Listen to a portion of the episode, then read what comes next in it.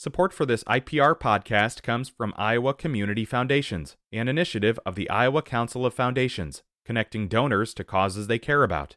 Details on the Endow Iowa Tax Credit Program at communityfoundations.org. It's River to River from IPR News. I'm Ben Kieffer. My guest for this program is investigative journalist Lee Rood. Lee is the reader's watchdog at the Des Moines Register. Her reader's watchdog column helps Iowans get answers and accountability from public officials, from the justice system, businesses, and nonprofits. Recently, Lee completed a four month project. That was with the help of a grant from the Pulitzer Center, taking a look at Boys Town in Nebraska. Boys Town is uh, one of the oldest, largest, also wealthiest, and most renowned youth focused charities in the country. It's headquartered uh, on a 640 acre village on the west side of Omaha. Uh, and Boys Town advertises that it provides, quote, the highest level of care and safety for children. Lee Rood joins us now. Welcome back to our program, Lee. Thanks for having me, Ben. And we just want to mention here be advised, listeners, that our discussion will include the topic of sexual assault. Start off, Lee, by giving us some more background on Boys Town in Omaha. It's uh, present in other places in in the country. When was it started? A little bit about its history and its mission, please. Sure. So Boys Town is iconic in Nebraska. It's been around for 106 years. It's like every I grew up in Omaha. Everybody knows Boys Town. It's it's um it's really beloved. Um, it was started by um, Monsignor Edward J. Flanagan, again 106 years ago, um, originally he was a Catholic priest who was looking out for um, kids who were living on the streets, and with borrowed money, he purchased an old Victorian mansion in downtown Omaha um, and started this home for um, needy kids. Um, over time, with more borrowed money again, he um, expanded to a farm on the west side of Omaha and built this incorporated village um, where he hoped that he would be able to house as many kids as possible. In its heyday, Boys Town housed hundreds of youth. Um, they live in family-style homes on its on its campus. Very nice brick homes. It's bucolic, almost like a college campus. Um, it also has for years um, housed foster children from Iowa and other states.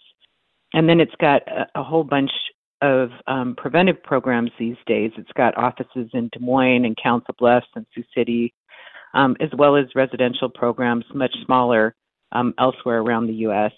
And it and it has a research hospital too, where it provides specialized care. Mm-hmm. Just how big is this charity? How big has it grown to be? Um, it's huge. It's one of the largest nonprofits in the country. It has at least 1.8 billion dollars um, in assets, largely through the kindness of Americans who have donated um, to the cause for decades. Mm-hmm. Tell us a little bit more, Lee, about the youth who are brought to Boys Town today in the last in, in, in the recent times.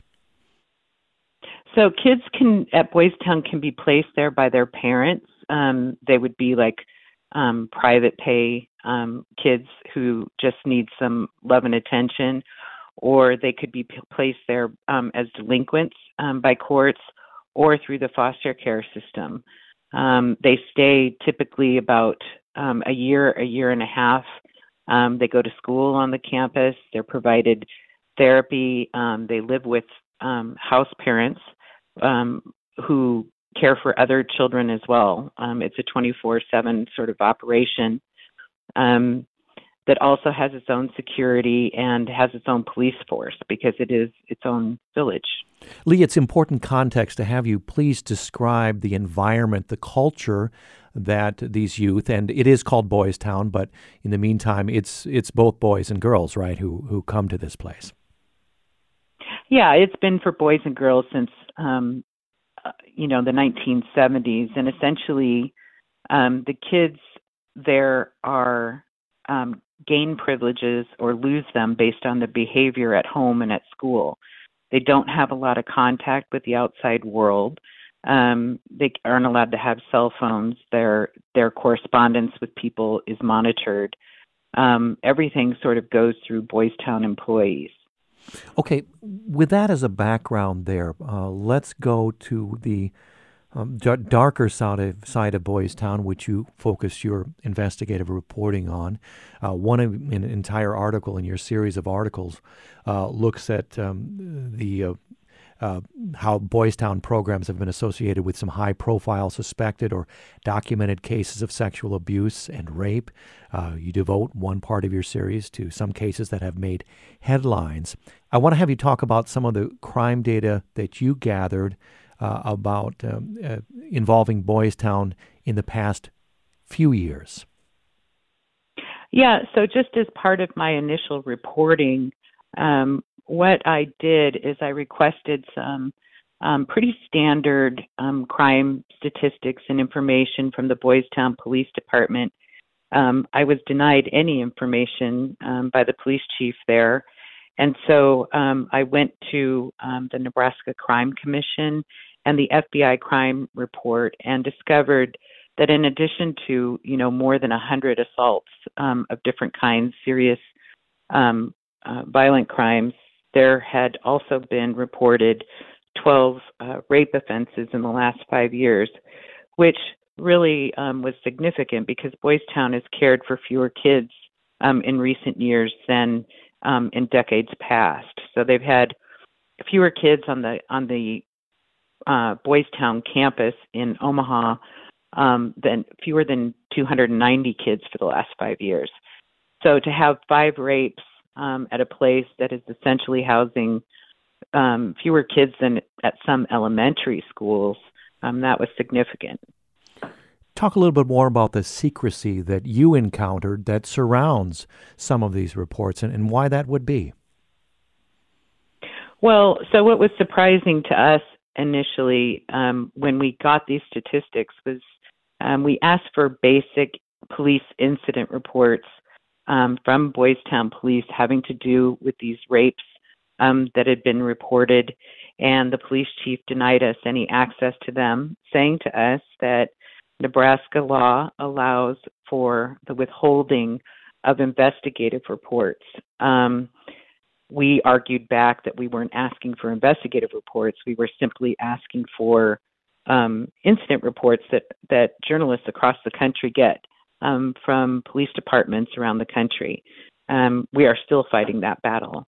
So we don't we don't have details about um, these 12 rapes. We only know that um, one instance um, of a man who had sex with a 15 year old girl from Texas. Um, he was convicted, and then of course there have been other assaults that have happened prior to that. Do we know from the data that you've gathered in recent years how many victims of sexual abuse there have been?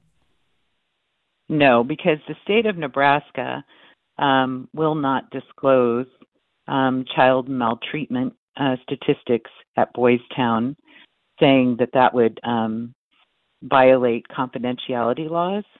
Um, so, really, the public has no way of knowing about the safety of children on the Boys Town campus. J- just the numbers of sexual assaults or alleged sexual assaults would how would that uh, compromise confidentiality? I suppose that they could argue that Boys Town is such a small community um, that it would somehow identify um, children on the campus. But again, we when we asked for information from both Boys Town Police or the state of Nebraska, we weren't looking for names. Uh, mm-hmm. In fact, we said that names could be redacted um, from the information. We just wanted to know what was being alleged. Um, for a very long time, a couple months, which was very unusual for us to wait this long, but um, Boys Town kind of put us on hold um, as we were seeking this information. Eventually, they put us in touch with a, a media consultant that they hired in New York out of Brooklyn um, he really downplayed um, these rape offenses that had been reported to the state and federal authorities, um, saying that most of them involved um, teenagers merely touching one another. Um, but we argued, you know, why would a police chief report rape offenses if if they were, say, just touching or fondling um, or that kind of abuse? Mm-hmm. And did you get anywhere with your further um, sort of questions? Uh, that, did they budge at all there? No, they did not. And um, you know, as we pushed for more information on a number of fronts from Boys Town, as I got more and more into my reporting, Boys Town um, just basically kind of shut us down and said that they weren't going to participate anymore in the story. Mm-hmm. At all. So we have limited information uh, from them. Talk about Tommy James. Um, he's a Birmingham, Alabama attorney uh, who has filed numerous lawsuits stemming from allegations of abuse in youth residential homes. Um, and you point out he has never sued Boys Town, but he's very acquainted with these types of lawsuits. Tell us what he had to say about the situation at Boys Town.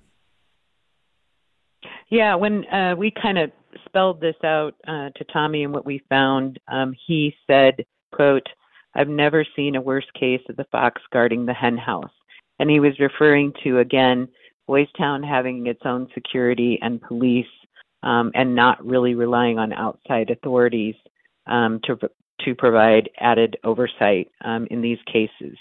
Um, again, the kids who who live in these facilities, some of them are are you know for profit, um, really awful environments, um, very spare um, around the country. Um, that have gotten a lot of um, attention.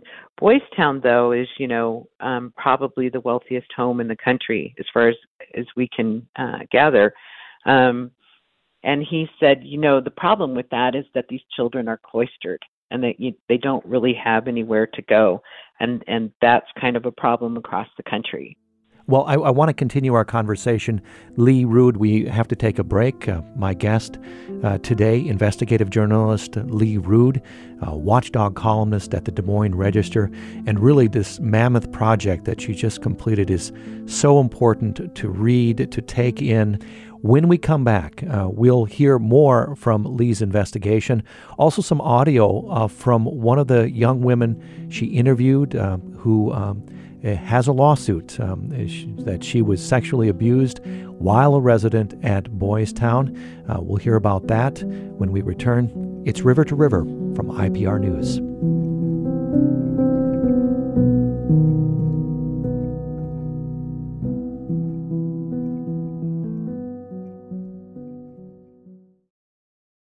Support for IPR comes from Corridor Vein Center and Corridor Aesthetics, treatment for varicose veins and spider veins, also providing facial rejuvenation services and treatment for moderate to severe acne. More at Corridor Vein and. Hi, it's Terry Gross, the host of Fresh Air. We bring you in depth, long form interviews with actors, directors, musicians, authors, journalists, and more. Listen to our Peabody Award winning Fresh Air podcast from WHYY and NPR. Back with more of River to River from IPR News, I'm Ben Kieffer. My guest this hour, investigative journalist Lee Rood. She's the watchdog columnist at the Des Moines Register, recently completing a four month project uh, resulting in a series of articles you really have to check out at the Des Moines Register. Um, this uh, wonderful journalism work, important, not easy to read, to hear about, but very important uh, with the help of a grant from the Pulitzer Center, taking a look at Boys Town in Nebraska. Lee, for this series, you interviewed a young woman named Shaylin Nielsen. Uh, we have audio taken from a video that you have uh, on the Des Moines Register website as part of your series. But before we hear that, um, uh, tell us a little bit about Shaylin and how she ended up at Boys Town. Well, Shaylin uh, was like a lot of kids, a place who didn't really have anywhere to go. Um, her mother had died when she was young. She lived in Michigan with her grandmother, um, who also was dying of breast cancer. She was truant a lot um, from school because she was looking after her grandmother, and so a judge decided with her probation officer to send her to Boys Town, which was 800 miles away for her. Initially, she loved it. Um, she loved everything about it because she um, finally had kind of a family home situation, which she hadn't had in a very long time. And then uh, she was transferred to a new home uh, where she told us that she was sexually abused um, by a house parent in that home. Okay, let's listen to a bit of audio that you recorded. Shaylin Nielsen, now 25. Um, uh, she was uh, 18 when she was sexually abused while a resident at Boys Town. It seemed harmless at first just because of the way that he would not be afraid of when he did it. Um, and it was, it came on slowly, but it kept increasing, and the hugs became more and more graphic, I should say. Like he started moving up our dresses, and um, he came into my room um, in the morning and laid in bed with me and tried touching me inappropriately. Um, and when you're in a situation like that where you're not able to vent um, or journal your emotions or feelings without a staff member reading them, you feel really trapped because I wasn't really in the place to report to anyone because the person who I report to is the person that was assaulting me. Um, and the person that you're supposed to reach out to is the person that was causing the direct harm to me. And that makes my experience at Boys Town very conflicting because Boys Town did truly save my life. But I respect Boys Town enough as an organization to realize that this is not okay. Okay, Shaylin Nielsen, now 25 years old, recounting the sexual uh, um, abuse she suffered at the age of 18. Lee, tell us a little bit more about your interactions with Shaylin and her experience. It's very interesting that she she says she owes her life um, to Boys Town. At the same time, she's still overcoming trauma from these experiences. Yeah, I mean, you know, as I said, Shaylin really loved Boys Town. In fact, um, she uh, helped them raise money um, when uh, people would come to visit Boys Town, which is kind of its own tourist site in Nebraska. Um, she would sing Boys Town's praises, and she would go to Okoboji, where they have a camp for kids, um, and talk to different donors about her life experience and tell them how wonderful Boys Town was um, until this happened. And then when she um, and others, including uh, a young woman by the name of Taylor Weatherall, um, reported their abuse, everything kind of turned on them. Um, Boys Town, you know, uh, uh, after this lawsuit was filed, uh, said that it did uh, nothing wrong, that it reported the abu- abuse properly under Nebraska, under Nebraska law, um, and um, so did uh, the man who was accused of the abuse. Um, in the end, um, both uh, Shaylin and Taylor uh, received settlements or reached a settlement agreement with Boys Town, which is confidential. Mm-hmm. And that just happened. Uh, one settlement was reached in September, and the other was reached uh, in October after our stories ran. Mm-hmm. Okay, so those lawsuits have been settled. Yes, mm-hmm. yes. And neither young woman is now allowed to speak at all um, about what happened to them at Boys Town. In your reporting, you, you say that both these young women told uh, told you that they, they tried to go to the Omaha police when Boys Town police, their own police force, failed to act.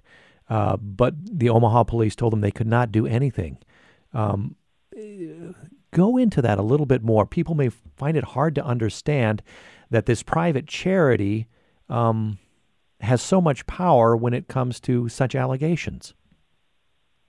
Yeah, I mean it's it's very odd. You know, Boys Town is unique um, because it does have its own village, and as part of that village, it has this police department. Um, and when Taylor Weatherall and her mother were getting nowhere um, with Boys Town after um, reporting, after about a year and hearing nothing back from Boys Town, they said that they went to the Omaha Police Department, but the Omaha Police Department said they couldn't do anything because Boys Town was conducting its own investigation. Eventually, Boys Town told them that they didn't have enough evidence to proceed with a criminal case. And eventually, Boys Town told us of, of the 12 other uh, rape offenses that we found out about. Um, about, about half of those were uh, not forwarded on for possible prosecution because they said they didn't have enough evidence. Six of them were forwarded on to the Douglas County Attorney's Office, and it's unclear to us what happened with those and why they weren't prosecuted because we don't have the names and we don't have any dates or details to pursue with the Douglas County Attorney's Office. Mm-hmm. But to cl- be, be clear, it is completely Boys Town's prerogative what cases, the seriousness of a case, whether to pass it on to law enforcement, the Omaha police, for instance, outside of Boys Town. It's their decision entirely? Yes, yes, it's their decision entirely. Mm-hmm. Okay. What does Boys Town, or you reached out to Boys Town, you said they're not saying much about these cases, but what did they say to the claim that Boys Town, in this instance, and others that you've documented here and been documented by others, does not protect children or that it does not report incidents to law enforcement for investigation? What did they say to that claim? Boys Town says that, you know, safety is their number one priority, and they say that they have a number of ways that kids could report um, behavior, uh, whether it be online or in person. Um, and there are lots of ways for kids to speak up, and in fact, that they're taught to speak up if anything happens that's inappropriate. Um, but you know, other people, and they all Boys Town also says that they report um, any abuse reports that come to them to law enforcement and to the appropriate oversight authorities. But you know, there are two um, organizations that are supposed to provide added oversight in Nebraska for this kinds of things. Um, one is the Inspector General for Child Welfare in the state. Um, the other is Disability Rights Nebraska, um, which um, is supposed to receive reports for kids um, in their facility um, for kids with psychological issues. But neither of those organizations had heard anything about sex abuse, um, and certainly not the rapes, um, the 12 rapes that we discovered. Mm-hmm. Uh, we have to ask then, given the lack of transparency, it seems, how many Shaylin Nielsen's um, and the other woman, how many of cases are there like those? Is that the question that you, you've been asking yourself the whole time? Yeah, you know, so so my history in all of this, um, I've covered child welfare for years um, at the Des Moines Register, and this has become an issue nationally. Um, more and more research is showing that children are abused in these kinds of facilities. They're also very vulnerable. Um, and no matter how much money you have or um, how much staffing um, it seems that sexual abuse reports, um, either you know from youth to youth, or occasionally um, youth um, involved somehow with a worker at these facilities, becomes an issue. Um, it's become so much of an issue. It's been the subject of um, reports from the Government Accountability Office over the years um, in the federal government, and it's the reason why there's um, bipartisan uh, legislation right now in Congress uh, that aims to deal with this by adding more transparency. If that were to pass, um, it would be the first federal leg- legislation of its kind in the country. Mm-hmm. I want to ask you more about that in just a moment, but uh, to make sure that we've tapped out all that Boys Town has to say about this in its defense, I want to read a, a, statement that you have in your article from um, the uh, Boys Town and have you react to it. Um, their statement that you provided. Uh, unfortunately, no safety system is perfect. Bad things can happen and do happen in child care settings, even when staff members and leadership are diligent and watchful. And while some of these situations are often unavoidable, they are still unacceptable. Even one incident in which a child is harmed is one too many. We have to admit this is a large organization, and, and to expect that there would be no incidents is is unreasonable. I think you would agree, Lee. But that's not what you're you're saying with this investigation, is it? Well, I mean, the the problem is is that you know as we asked Kelly Garcia, who's the director of Iowa Department of Health and Human Services, you know what what should be expected how many sexual assaults of children in a residential facility um, for youth uh, should be tolerated and she said no rape of children is acceptable and yet you know the state of iowa and other states still place children at boys town so um, you know there's a problem there especially for parents especially for parents who just want to check on the type of maltreat the maltreatment that happens at these kinds of places. There's no way to really find out, mm-hmm. um, you know, what's happening. Even though millions in federal taxpayer dollars go to Boys Town and also millions uh, in Iowa taxpayer money. Uh, you, you elucidate in your in your article 14.6 million from the U.S. Department of Health and Human Services, flowing each year to Boys Town uh, according to some tax documents. Also, from Iowa, Iowa's Department of Health and Human Services contracts uh, Boys Town for foster care, uh, more than 1.3 million last year to accommodate 24 youths. You write in your article. Um, tell us more about your interactions with Iowa officials you contacted about your investigation. Yeah, so one of the questions that we've had since the stories ran is, you know, what is your response to this? And what is the state doing to safeguard the children that Iowa sends there? Um, we have not heard back um, from Kelly Garcia or the Department of Health and Human Services. Um, so we're waiting to see. There's still lots more to report on this. Um, we're also uh, reaching out to the state of Nebraska and other authorities um, trying to get their response um, to see what kind of safeguards they're trying to build in to these contracts. Mm-hmm. And so there will be chapters left to be written here. Yeah, absolutely. Mm-hmm. Talk a little bit more about the other other charities, other um, nonprofits in the same business as Boys Town. So there's, you know, there are are both for profit and nonprofit um, companies um, all across the country that have specialized this. The troubled teen industry is a uh, multi-billion dollar industry in, in the country, um, all across the country and in Iowa. Um, we have um, there have been reports of uh, mixed of different kind of abuse, excessive use of um, seclusion and restraint, um, inadequate education, um, uh, just abuse among the teens or abusive behavior by staff members. Um, the GAO documented 1,500 cases of child maltreatment um, in just one year in 34 states across the country. Over the years, I've written, um, you know, volumes on um, facilities here that have been shut down in Iowa from I don't know if you remember Midwest uh, Academy in Keokuk, uh, Clarinda Academy. Mm-hmm. Yeah, uh, Clarinda Academy, uh, which was owned by a for-profit profit company called Sequel. Um, both of those have been shut down.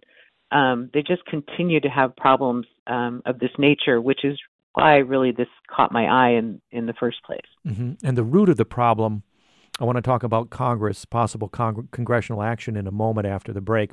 But the root of, a, of the problem, in, in, in a nutshell, in your opinion, after this investigation, is what? I think that, you know, um, no matter how good the facility is, um, these children, again, are very cloistered. There's very little transparency. Um, about what is happening with them, and the kids are really isolated. So it just takes, um, you know, one vulnerable child um, to be isolated for something like this to happen.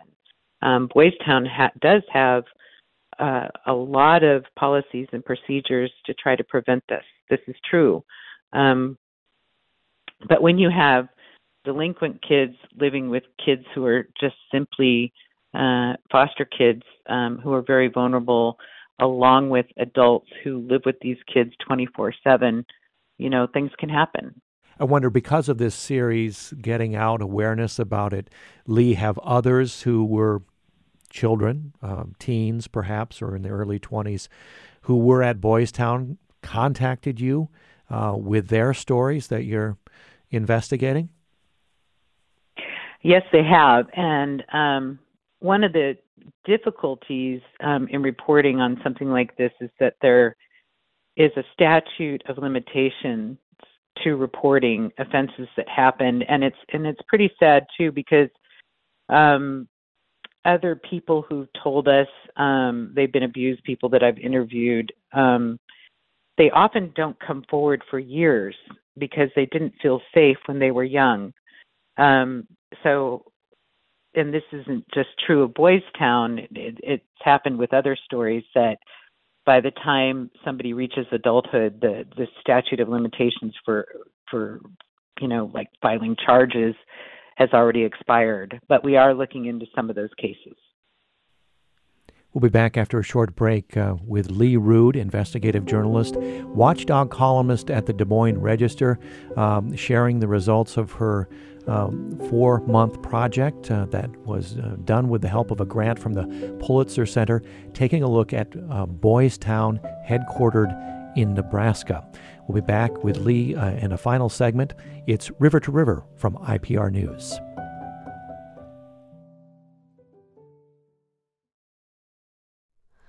Hi, it's Terry Gross, the host of Fresh Air. We bring you in depth, long form interviews with actors, directors, musicians, authors, journalists, and more. Listen to our Peabody Award winning Fresh Air podcast from WHYY and NPR.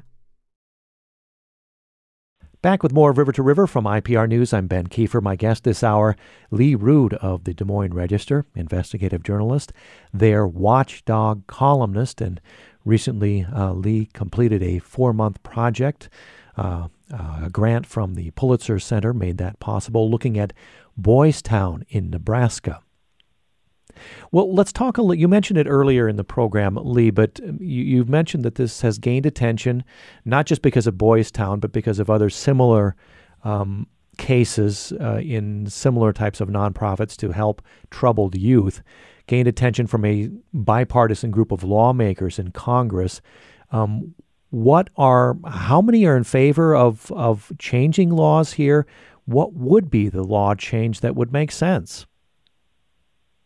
Well, so different things have been proposed um, in Congress um, over the years. Um, there is something um, in both the House and Senate right now um, called the Stop Institutional Child Abuse Act. Um, it's supported by 46 different mem- members, a bipartisan group um, that would provide greater oversight and data transparency for for kids in these kinds of programs. Um, also, um, implement sort of recommendations to develop information sharing among states, um, and then promote best practices um, to kind of stop this kind of abuse. right since since this this is a relatively new um, piece of legislation, um, that's a pretty good number, um, and people are hopeful. Among the co-sponsors um, in the Senate are uh, Pete Ricketts, who's the former governor of Nebraska, and another um, in the House is Congressman, Congresswoman Mariannette Miller Meeks um, from Iowa. so we're kind of trying to see how this develops. Um, you know, there have been a lot of different proposals that come at this from um, different perspectives, but we'll see how it develops over time. Mm-hmm. Uh, Lee, this is something of a, a personal legacy story for you. Um, and I guess we're sort of ending here with how this all began for you. Um, as you point out in, in one of the articles in this series, 50 years ago, your dad won a Pulitzer Prize uh, with a couple of others at the Omaha Sun newspapers for reporting on Boys Town fundraising. Take us back to how this project started for you and tell us about your dad's Pulitzer Prize winning reporting. Well, that's the odd thing about all of this. I never set out to really do any sort of investigation of Boys Town. Um, what happened was months ago, um, I was sort of chagrined about the loss of local investigative reporters nationally, and I was thinking about writing a piece about that. Um, my father and his colleagues at the Omaha Sun newspapers in Omaha wrote an expose um, that won the Pulitzer in 1973, the same year as Watergate. Mm. Um, and it was an expose on fundraising um, um, at Boys Town because uh, Boys Town had again spent an extraordinary amount of money um, fundraising uh, for the needy children of Boys Town, but nobody really ever knew how much money they had raised or what they were doing with the money. Um, an interesting tidbit is that Warren Buffett, who was an owner in that newspaper at the time, was their tipster to look into this. And um, they obtained um, the Form 990s, um, which are the tax forms of the nonprofit that were available for the first time that year.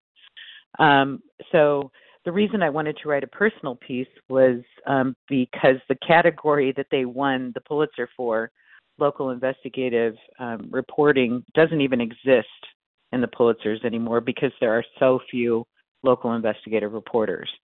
But I thought if I wrote something, um, I needed to look into Boys Town and start reading up um, and see how they're doing now and see what their plans for the future um, were and um, how the organization had changed over time. And as I was doing this, some things really struck me as somebody who had written so extensively on child welfare and on nonprofits over time. So, yeah, and and part of this series of articles here is really a um, uh, a nice piece of advice for those of us who contribute to charitable organizations.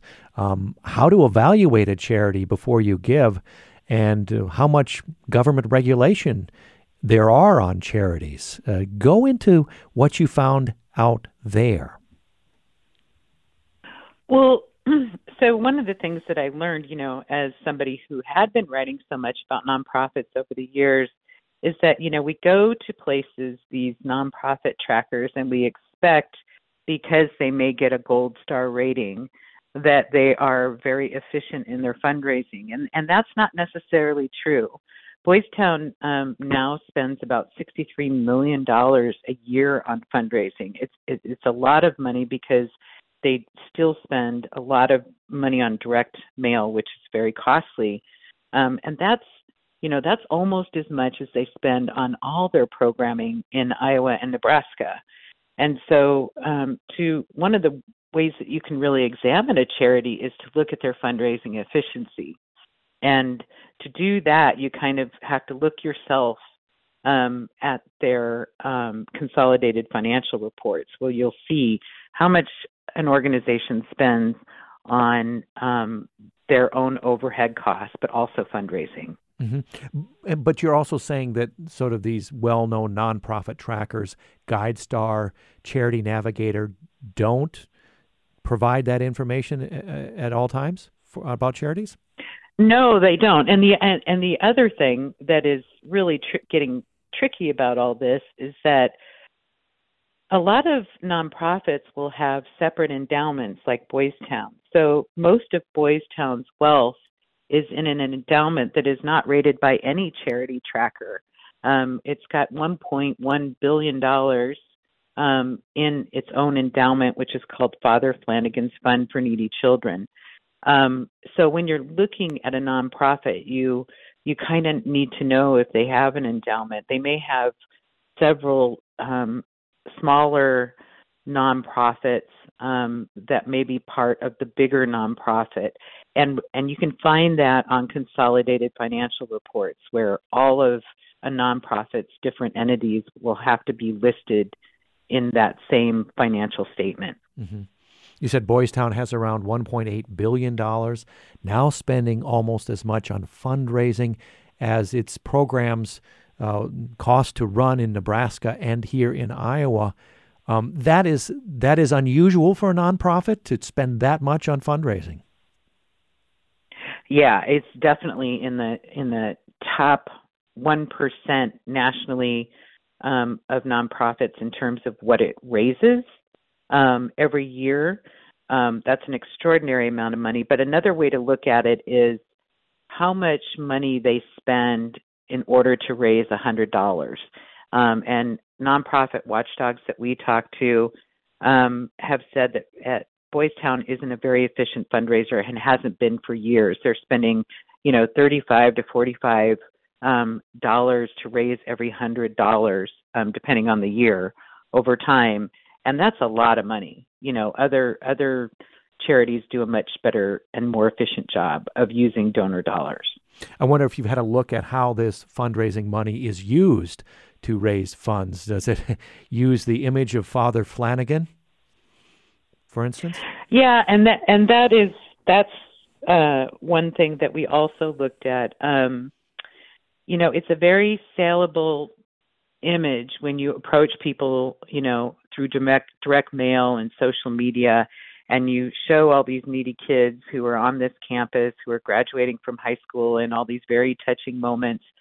But the, Boys Town itself has many many programs these days and its residential programs are now um not by any means the biggest part of the nonprofit overall. So they're using these images of needy kids um, to raise money but that's that's not the biggest uh, portion of the nonprofit anymore. As i said um, it has a research hospital in Omaha that has a couple locations. They also have outpatient clinics there, um, and all that accounts for more than 40% of their budget every year. It has nothing to do with the kids that are living um, on the Omaha campus or in its very small residential programs in a handful of other states around the country. Um, so, you know, that was something for us to kind of analyze as well. Mm-hmm. Lee Rood, as we finish up this conversation, I wonder what you've received. Uh, it's been several days since this series has been out, and as you noted earlier, there are chapters yet to be written. You're waiting to hear back from uh, some of the players here. Uh, what can you tell us about the notable reaction you've had to this series of articles and this months long project? I've received um, lots of um, emails um, and phone calls from people in Iowa and Nebraska um, about the stories. I was surprised. I thought that there would be more of a backlash from uh, the Catholic community um, in Nebraska. I grew up in a Catholic neighbor in, neighborhood in Omaha, and uh, where you know lots of friends loved Boys Town, and there were people who worked at Boys Town, and um, because Boys Town has always sort of been affiliated with the Roman Catholic Church in Omaha, they've always um, had a hand in helping pick um, their national directors. But really, I think that people are starting to understand um, that um, this kind of thing um, does happen um, at facilities and is is cause for concern. Uh, in terms of the abuse of children there.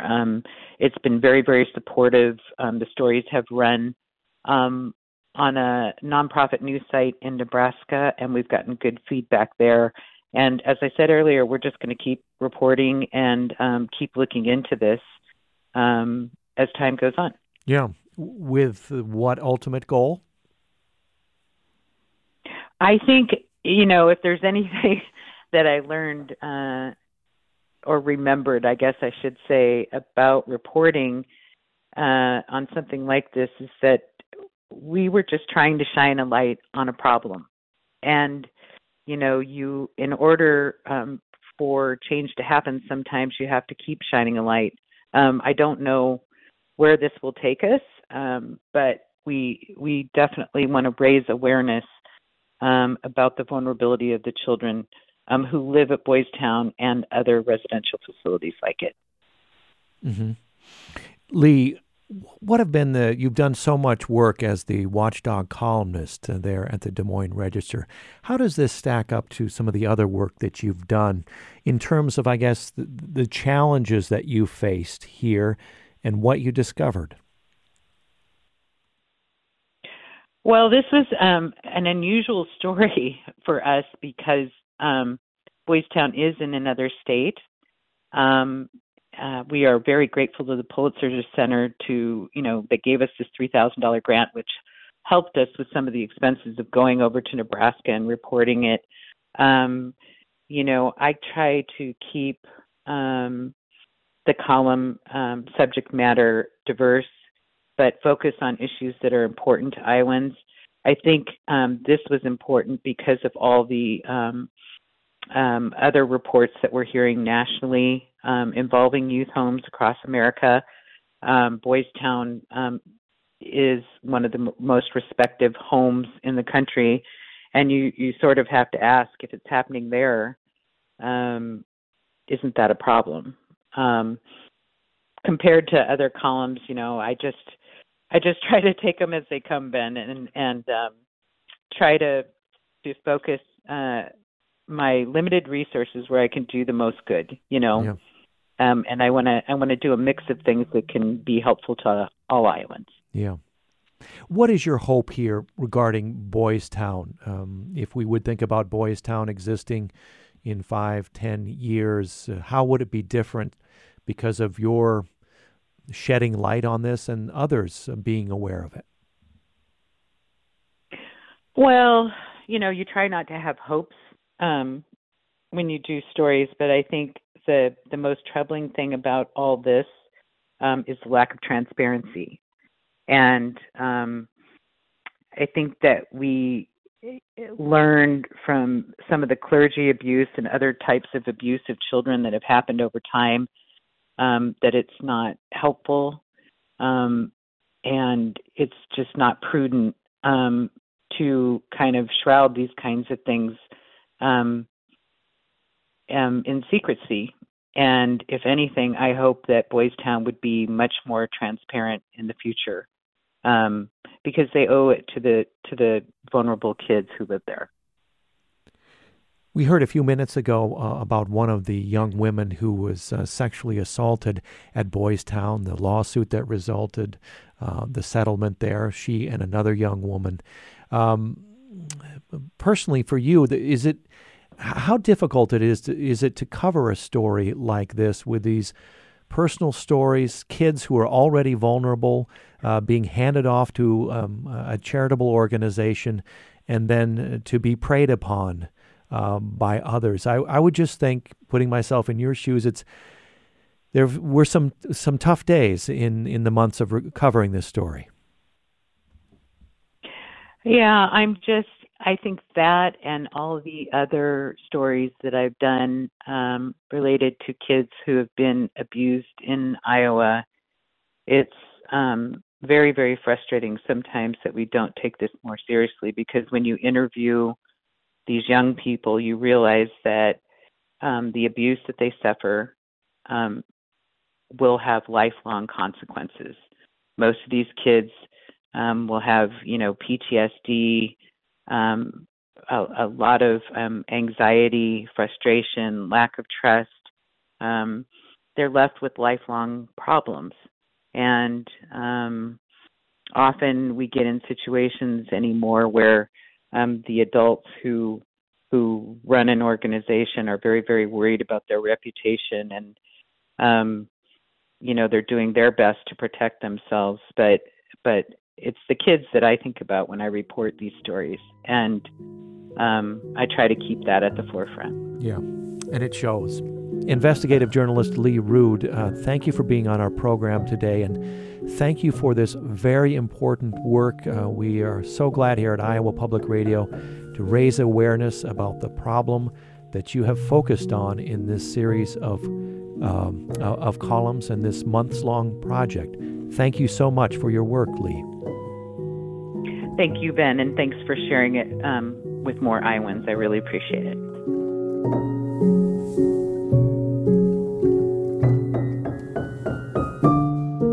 And that's it for today's program, River to River, today produced by Danny Gear. Our executive producer is Catherine Perkins. I'm Ben Kieffer. Thanks for joining us.